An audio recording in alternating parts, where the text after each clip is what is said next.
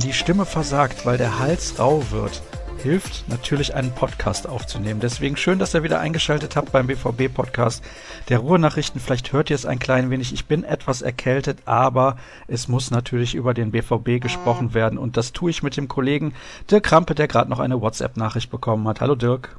Ja, ganz genau. Ich stelle das erstmal leise, aber ja, ansonsten bin ich nicht erkältet und von daher können wir durchstarten. Und das, obwohl du im Stadion warst und ich nicht. Und natürlich sprechen wir über das Spiel, was ich gerade schon angedeutet habe. Real Madrid war bei Borussia Dortmund zu Gast und zum ersten Mal haben die Königlichen gewonnen. Das ist natürlich das zentrale Thema dieser Ausgabe. Wir sprechen über ein Freundschaftsspiel, das noch gar nicht richtig angesetzt wurde und trotzdem für Diskussionen sorgt. Und wir blicken voraus auf das kommende Spiel gegen den FC Augsburg am Samstag auswärts um 15.30 Uhr das letzte, bevor dann wieder Länderspiele anstehen.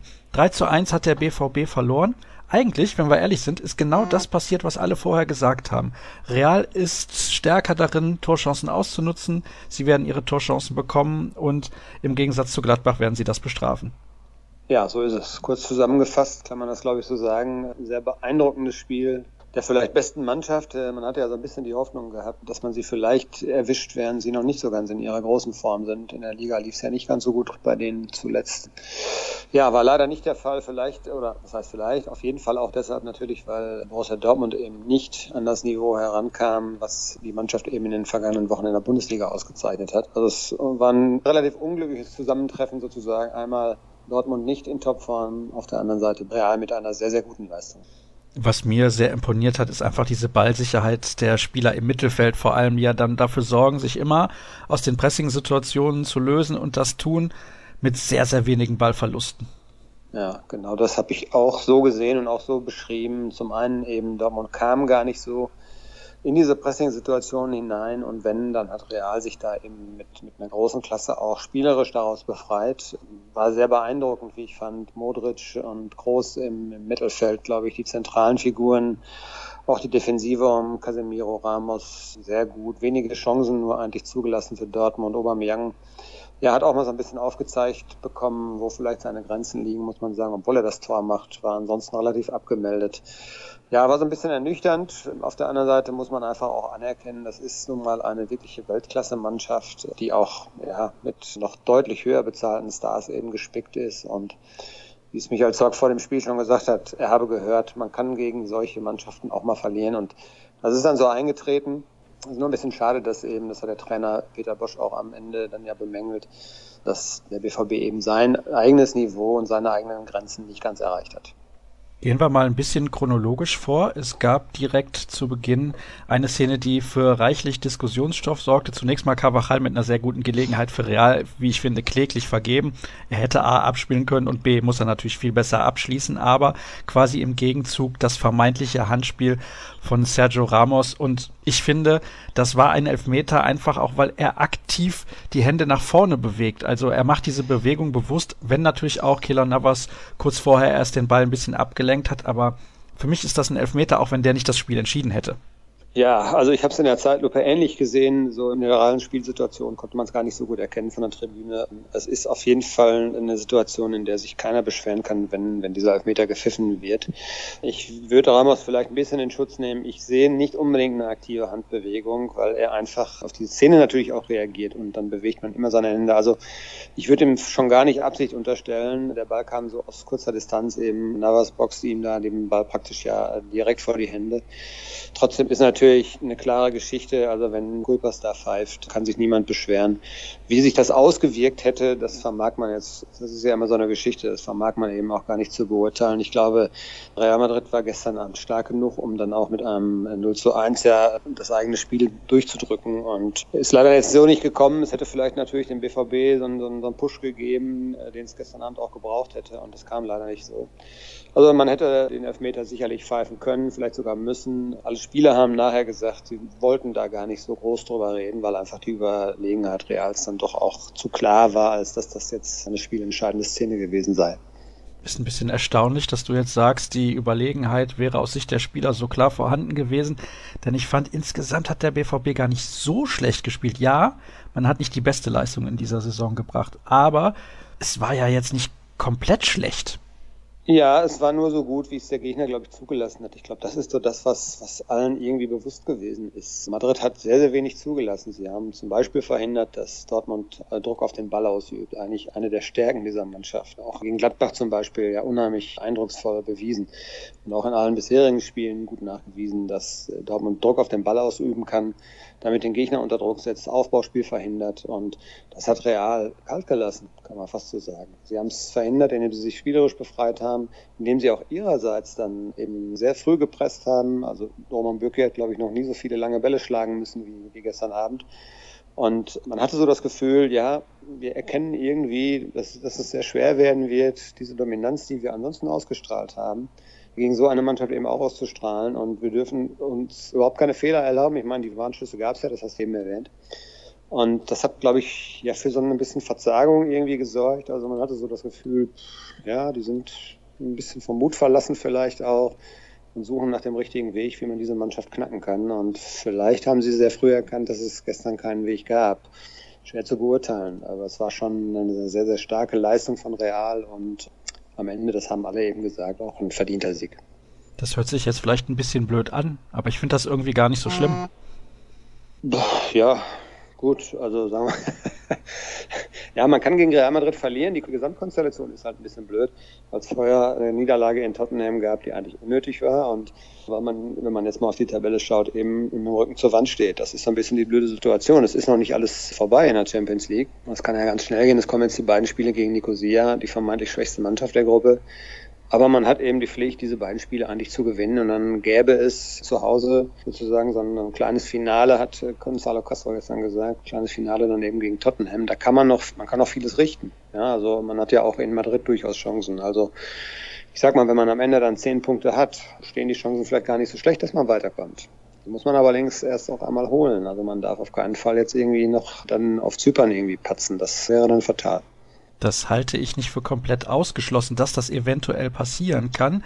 Viel größer schätze ich aber die Chancen von Tottenham ein, dass sie in einem der beiden Spiele zumindest ein Unentschieden holen gegen Real. Das traue ich dieser Mannschaft durchaus zu an einem richtig guten Tag. Warum nicht? Die haben vorne sehr, sehr abschlussstarke Stürmer und Harry Kane hat gestern auch wieder dreimal genetzt da auf Zypern. Von daher, ja. Und das würde es ja nicht besser machen. Nee, auf gar keinen Fall. Das würde es quasi unmöglich machen. Also dann ist man dazu gezwungen, den direkten Vergleich ja. auf jeden Fall zu gewinnen und mindestens unentschieden zu spielen in Madrid. Und das war ja auch das bisher beste Ergebnis, was der BVB jemals im Bernabeu erzielt hat. Also ja, es wird nicht einfach. Aber was hast du denn so Positives noch in Erinnerung von dem Spiel gestern von BVB-Seite aus?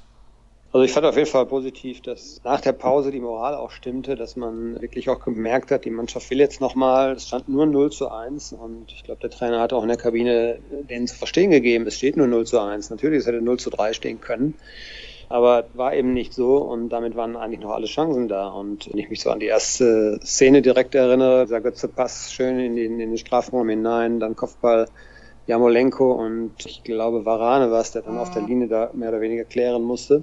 Das war ja ein super Auftakt in die zweite Hälfte. Allerdings kam dann eben in der 49. ja direkt das 0 zu 2 und das war so ein bisschen dann natürlich der Genickbruch, ne? dass man dann einfach auch wusste, okay, jetzt wird es natürlich dann richtig schwierig beziehungsweise fast unmöglich. Ansonsten fand ich, dass Bürki eine gute Reaktion gezeigt hat auf die Kritik nach, nach seiner Leistung gegen Tottenham.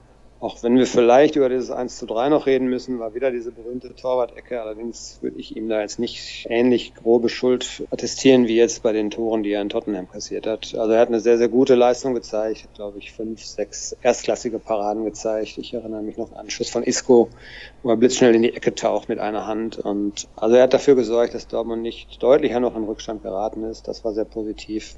Ja, ansonsten muss man so ein bisschen suchen. Ne? Also ich fand im Mittelfeld hat man schon gemerkt, dass es den Madrilenen da deutlich besser gelungen ist, das Spiel zu kontrollieren. Rischein hat sicherlich nicht seinen besten Tag gehabt.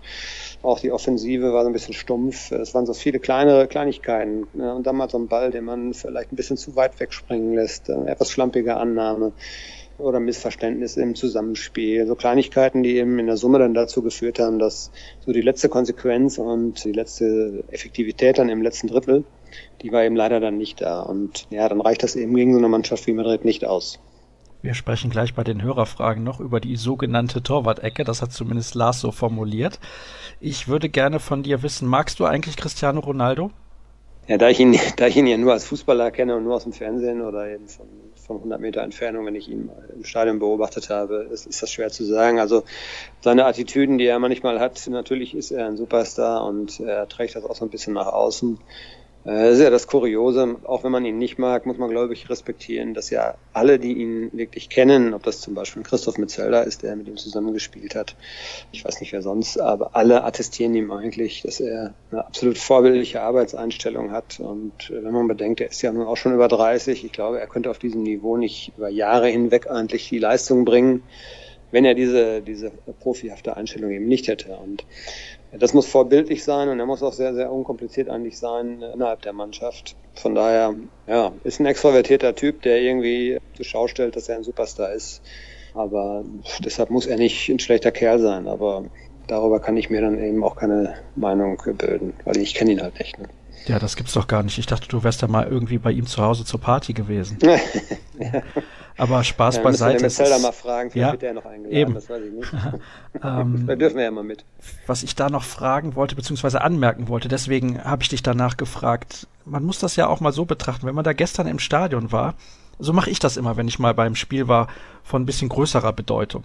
Und das war sicherlich ein wichtiges Spiel für Borussia Dortmund, nicht ganz so wichtig wahrscheinlich für Real Madrid am Ende des Tages, aber das ist ein Spieler, der in der Historie des Fußballs wahrscheinlich sagen wir es mal so, zu den besten 10, 15 Spielern überhaupt gehört, dass man den dann auch mal live sehen kann und mhm. dann auch so miterleben kann, was der alles drauf hat. Das nehme ich immer gerne mit nach so einem Stadionbesuch.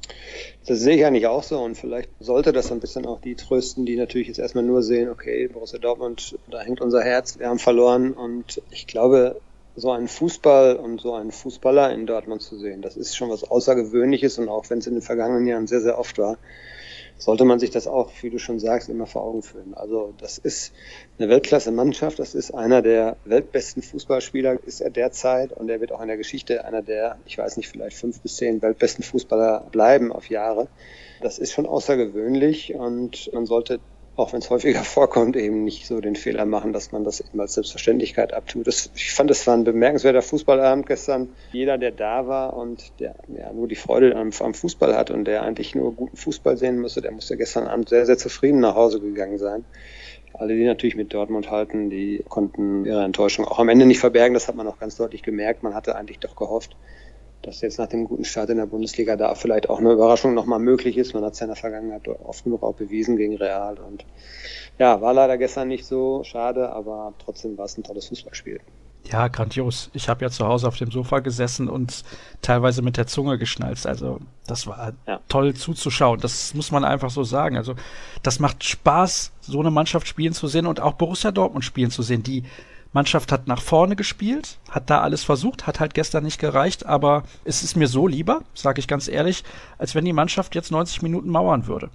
Ich glaube, man, man kann das auch so selbstbewusst durchaus sagen. Man hat 1 zu 3 verloren, aber aus Deutschland fällt mir eigentlich nur noch eine andere Mannschaft ein, das ist eben der FC Bayern der sich gegen, gegen so eine Mannschaft auch dann so gut aus der Affäre ziehen würde. Er hat zwar verloren, aber ich glaube schon, dass der BVB sehr, sehr ernst genommen wird, auch in Madrid. Und dass man eben auch dort weiß, wie gefährlich so ein Spiel gegen Borussia Dortmund ist. Und äh, wenn man sieht, ja, die haben ja das Beste aufgeboten, was sie hatten. Und sie haben sehr, sehr konzentriert gespielt. Also das, das ist so ein Gruppenspiel gewesen, was sie vielleicht dann, also gegen Nicosia werden sie vielleicht mit einem halben Tempo spielen. Aber die waren schon voll konzentriert und wussten ganz genau, wenn wir hier Fehler machen, dann kann es böse nach hinten losgehen. Und das ist ja auch eine Auszeichnung eigentlich für Borussia Dortmund. Bevor wir zu den Hörerfragen kommen, die sich auch noch mit dem Spiel beschäftigen, wechseln wir kurz das Thema. Vor der Partie haben die Ultras Banner hochgehalten in Bezug auf ein Freundschaftsspiel, das im kommenden Jahr stattfinden soll. Das ist noch überhaupt nicht fix, aber es ist geplant. Und dort sollen die Mannschaften von Dortmund und dem Erzrivalen aus Gelsenkirchen zusammenspielen gegen die Nationalmannschaft von Polen. Ja, so ein bisschen in Erinnerung an die Bergleute, denn der Kohleabbau in NRW bzw. im Ruhrgebiet, der geht ja nun endgültig dem Ende entgegen und das ist wohl so das abschließende Spiel als Feier will ich nicht sagen, ne? denn es gehen ja Arbeitsplätze verloren, aber so als Erinnerung an die ganze Geschichte. Und ja, das finden die irgendwie gar nicht witzig. Wie stehst du dazu und wie bewertest du die ganze Lage und gibt es da irgendwelche neuen Informationen zu? Also es kam ja gestern erst auf, dadurch, dass die RAG da, glaube ich, ein bisschen vorgeprescht ist. Und das muss man, glaube ich, wirklich so sagen, vorgeprescht. Denn sowohl auf Schalke, wie ich das jetzt gehört habe, Manager Christian Heidel hat das, glaube ich, heute auf der, war heute, glaube ich, Spieltags-BK, weil die spielen ja schon Freitag, genau, hat das, glaube ich, heute auf der Pressekonferenz auch nochmal äh, betont. Als auch so, was wir aus Dortmund gehört haben, war man so ein bisschen irritiert über dieses forsche Ankündigen dieses Spiels denn es ist offensichtlich ja noch gar nicht final fix und es gibt weder einen Termin, es gibt auch von der polnischen Seite her gibt es ja die Äußerung, dass man gar nicht wüsste, was da geplant sei und dass man überrascht sei und also da ist, glaube ich, hat vielleicht einer ein bisschen zu früh auf den Knopf gedrückt und hat was rausposaunt, was noch gar nicht so fixiert ist. Und vielleicht auch ein ganz entscheidender Punkt, es wird, so habe ich das mitbekommen, nicht ausschließlich ein Spiel, wenn es ein Spiel wird, mit einer Mannschaft aus Dortmundern und Schalkern, sondern äh, es geht um eine Ruhrgebietsauswahl und da gehören ja zumindest ja auch nochmal, würde ich jetzt mal vermuten, Spieler des VfL Bochum dazu und vielleicht auch Rot-Weiß Essen oder ich weiß nicht, welche anderen Vereine da vielleicht dann noch Spieler abstellen könnten. Also es wird nicht, wie ich das verstehe, nicht eine reine Auswahl nur aus Spielern des FC Schalke und Borussia Dortmund. Also alles halb so wild. Kein Grund, sich da wirklich drüber aufzuregen. Ja, also ich bin ja eh auch immer jemand, der sagt, wenn man im Ruhrgebiet ist, kann man zwar, ist es zwar fast ausgeschlossen, dass man gleichzeitig Schalke und Dortmund gut findet, aber man sollte doch auch dann vielleicht für die Sache dann zusammenhalten. Und wenn es für einen guten Zweck ist, glaube ich, warum denn nicht? Ja, ich kann mich, ich weiß nicht zum Beispiel so, dass beim Abschiedsspiel von Gerald Asamoah noch ein Dortmunder mitgespielt hat. War das nicht so? Ich weiß gar nicht mehr. Aber meine Güte, das ist ein Juckspiel, glaube ich, und soll so ein bisschen ja, Abschiedszeremonie sein für eben eine Ära, die auch im, im, Ruhrgebiet eben zu Ende geht. Und dazu zählen eben auch die beiden Städte und nicht nur eben Dortmund oder Schalke, sondern warum dann nicht mal einmal gemeinsam. Ich sehe es nicht ganz so dramatisch, aber gut, ich bin auch jetzt nicht so ein Extremfan, der das dann ganz schlimm finden muss. Vielleicht ist das bei denen so. Dann kommen wir zu den Hörerfragen und sprechen dann nochmal drüber, sobald das Spiel dann eventuell terminiert sein sollte. Ich habe es eben schon gesagt, Lars hatte eine... Ganz viele Konjunktive, ja. Ja, eben. Deswegen verschieben wir das aufs nächste Mal oder über, über, übernächste Mal. Ich habe es eben gesagt, Dann Lars hat eine nette. Formulierung gefunden und zwar sprach er von der sogenannten Torwart-Ecke. Ist die eigentlich offiziell abgeschafft worden? Das ist eine etwas suffisante Frage. Ja, ich habe die, ich habe das gelesen, äh, musste auch ein bisschen schmunzeln. Es war jetzt gestern, glaube ich, nicht nicht spielentscheidend. Natürlich war das das 3-1 hat dann den Deckel drauf gemacht, aber ich glaube, eine realistische Chance, dass Real dieses Spiel noch aus der Hand gibt, gab es da auch schon, glaube ich, nicht mehr zu diesem Zeitpunkt. Ich würde auch da, wie eigentlich auch bei den Toren in Tottenham, man muss sich sicherlich fragen, okay, früher hieß es eben so, Torwart-Ecke, da darf der Ball nicht durch. Und Ronaldo hat jetzt auch da in die Ecke gezielt und äh, es war auch wieder relativ kurze Distanz mit voller, mit voller Geschwindigkeit. Also unheimlich wenig Reaktionszeit für Birki. Schwer zu sagen. Also ich glaube, dass die Schuld an den Gegentoren, wenn überhaupt, in Tottenham größer war als jetzt an dem 3 zu 1 gestern. Und dabei würde ich es eigentlich auch gerne belassen, weil eigentlich hat, da sollte man also wirklich auch nicht den Finger in die Wunde legen, weil Roman Bürki hat in London sicherlich kein gutes Spiel gemacht. Aber er hat gestern Dortmund, um das mal deutlich zu sagen, den Arsch gerettet. Also das hätte deutlicher ausgehen können. Toni Groß hat es ja auch so formuliert. Selbst wenn wir fünf oder sechs schießen, hat er gesagt, dann haben wir noch längst nicht alle unsere Chancen genutzt. Böki hat gestern ein gutes Spiel gemacht. Punkt. Finde ich auch, kann ich mich nur anschließen. Ich finde sogar, hat ein sehr gutes Spiel gemacht, denn solche Schüsse muss man erstmal halten und das machen gar nicht so viele Torhüter, glaube ich, im internationalen Spitzenfußball. Lars hat noch eine Frage. Gibt es eigentlich bei der Zweitvertretung neben der Regelung, dass nur eine bestimmte Anzahl an Spielern Ü23 sein dürfen, auch eine Regel, dass nur begrenzt viele Spieler der Profis spielen dürfen? Der Hintergrund seiner Frage ist, warum spielen Isaac oder Brun Larsen nicht regelmäßig dort?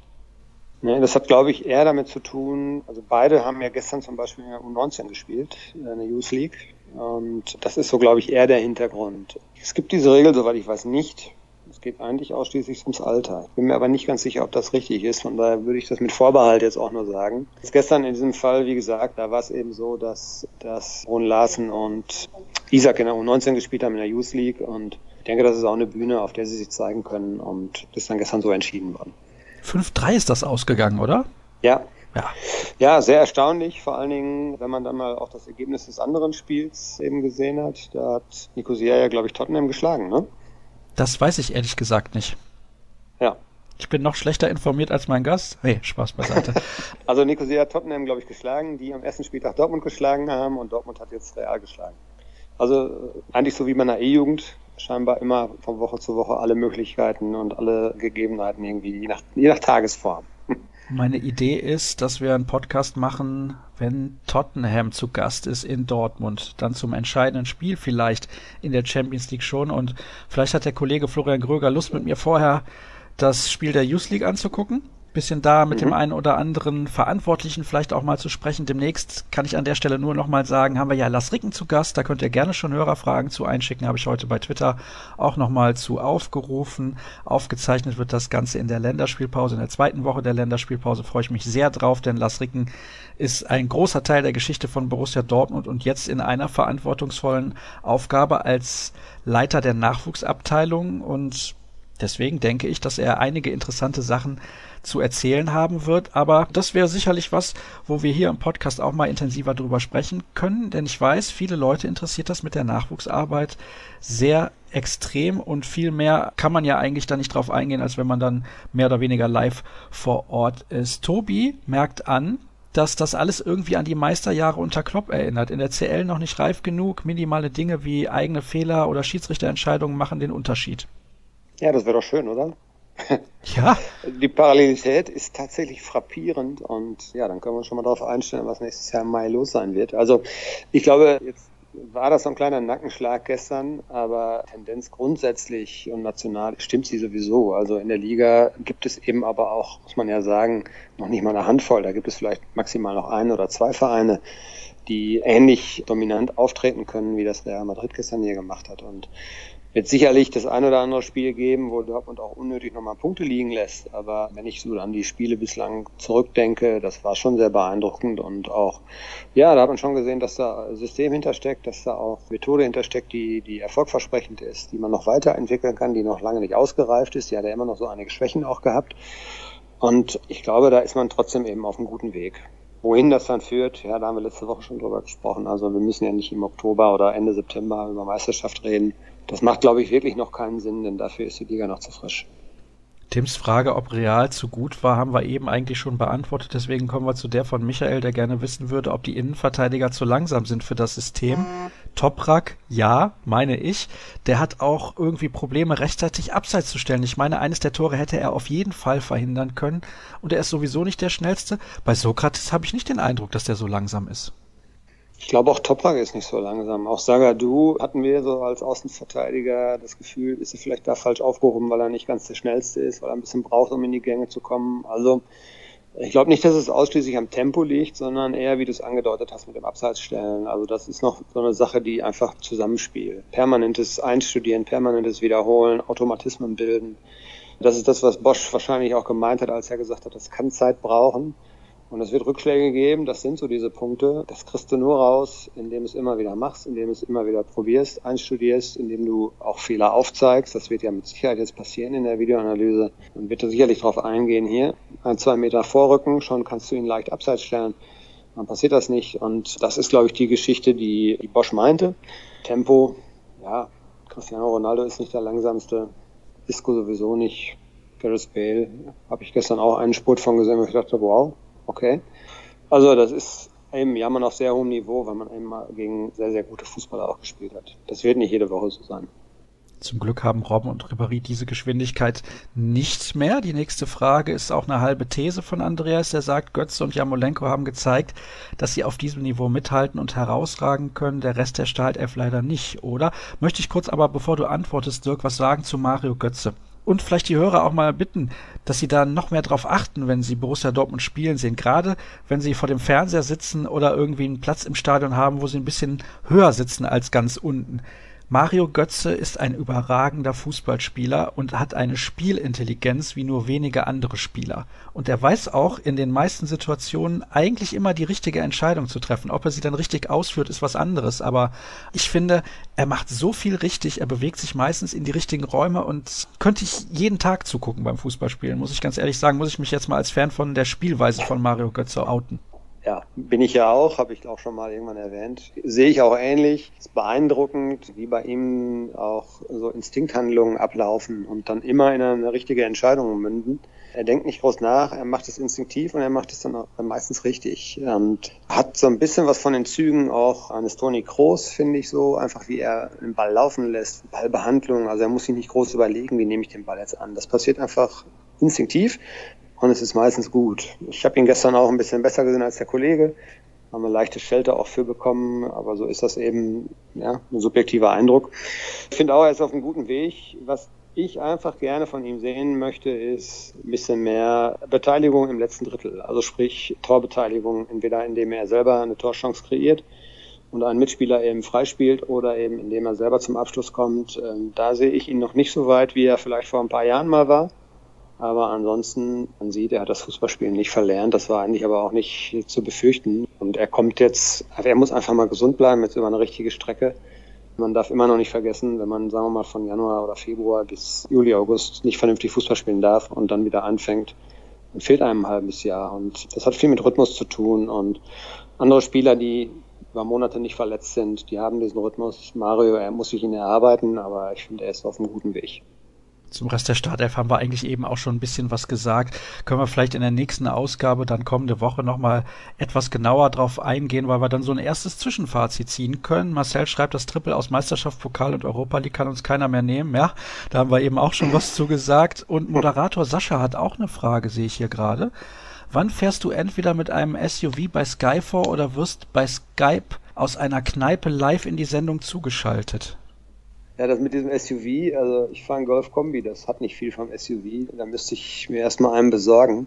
Da scheitert es am Kleingeld, glaube ich. Und mit Sky habe ich ja so meine Erfahrungen gemacht, die haben immer Tonprobleme, wenn ich da bin. Von daher. Ja. Das ist natürlich Warten wir erstmal, bis die ihre Technik in, bis die ihre Technik in den Griff ja, bekommen. Die haben häufiger noch Tonprobleme. So viel kann ich sagen, als jemand, der da häufig auch andere Sportarten verfolgt. Dann schauen wir ganz kurz zum Abschluss der heutigen Ausgabe noch voraus auf das Spiel beim FC Augsburg. Und jetzt halte ich Augsburg nicht für eine überragende Mannschaft. Die sind aktuell ganz gut in Form. Ja, das ist korrekt. Stehen auf Platz 4 der Tabelle, aber wenn man sich die Einzelspieler mal so anguckt, ist das eigentlich eine Partie, die Borussia Dortmund gewinnen muss. Ich halte das für ein wichtiges Schlüsselspiel auf dem Weg eventuell zu irgendeinem Titel. Wie siehst du das?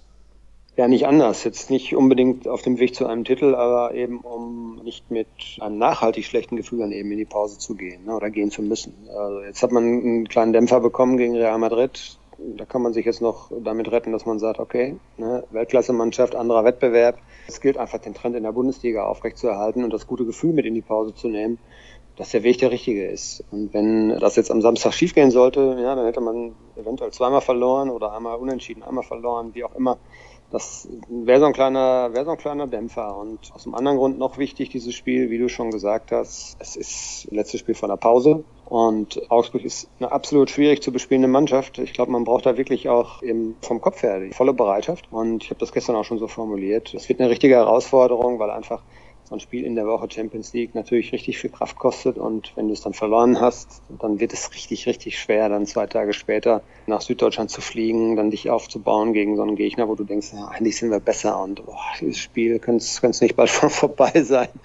Also man kennt das ja, wenn man selber Sport getrieben hat. Es gibt so Highlight-Spiele, da muss man sich nicht groß motivieren, aber manchmal ist es eben auch harte Arbeit. Und ich glaube, das steht dem BVB auch ins Haus und bin gespannt selber, wie sie das äh, bewerkstelligen. Ich glaube, es wird auch ein bisschen rotiert. Am Samstag, Aubameyang ist krank, hat heute nicht trainiert. Mal sehen, ob der rechtzeitig gesund wird oder ob man ihn vielleicht einfach auch mal schont. Es gibt ein paar andere Vielspieler, so wie Lukas Piszczek oder so, wo ich mir vorstellen könnte, die haben dann ja auch noch Nationalmannschaft, dass der Trainer dann auch vielleicht sagt, okay, dann müssen wir vielleicht jetzt auch mal auch denen eine Pause geben.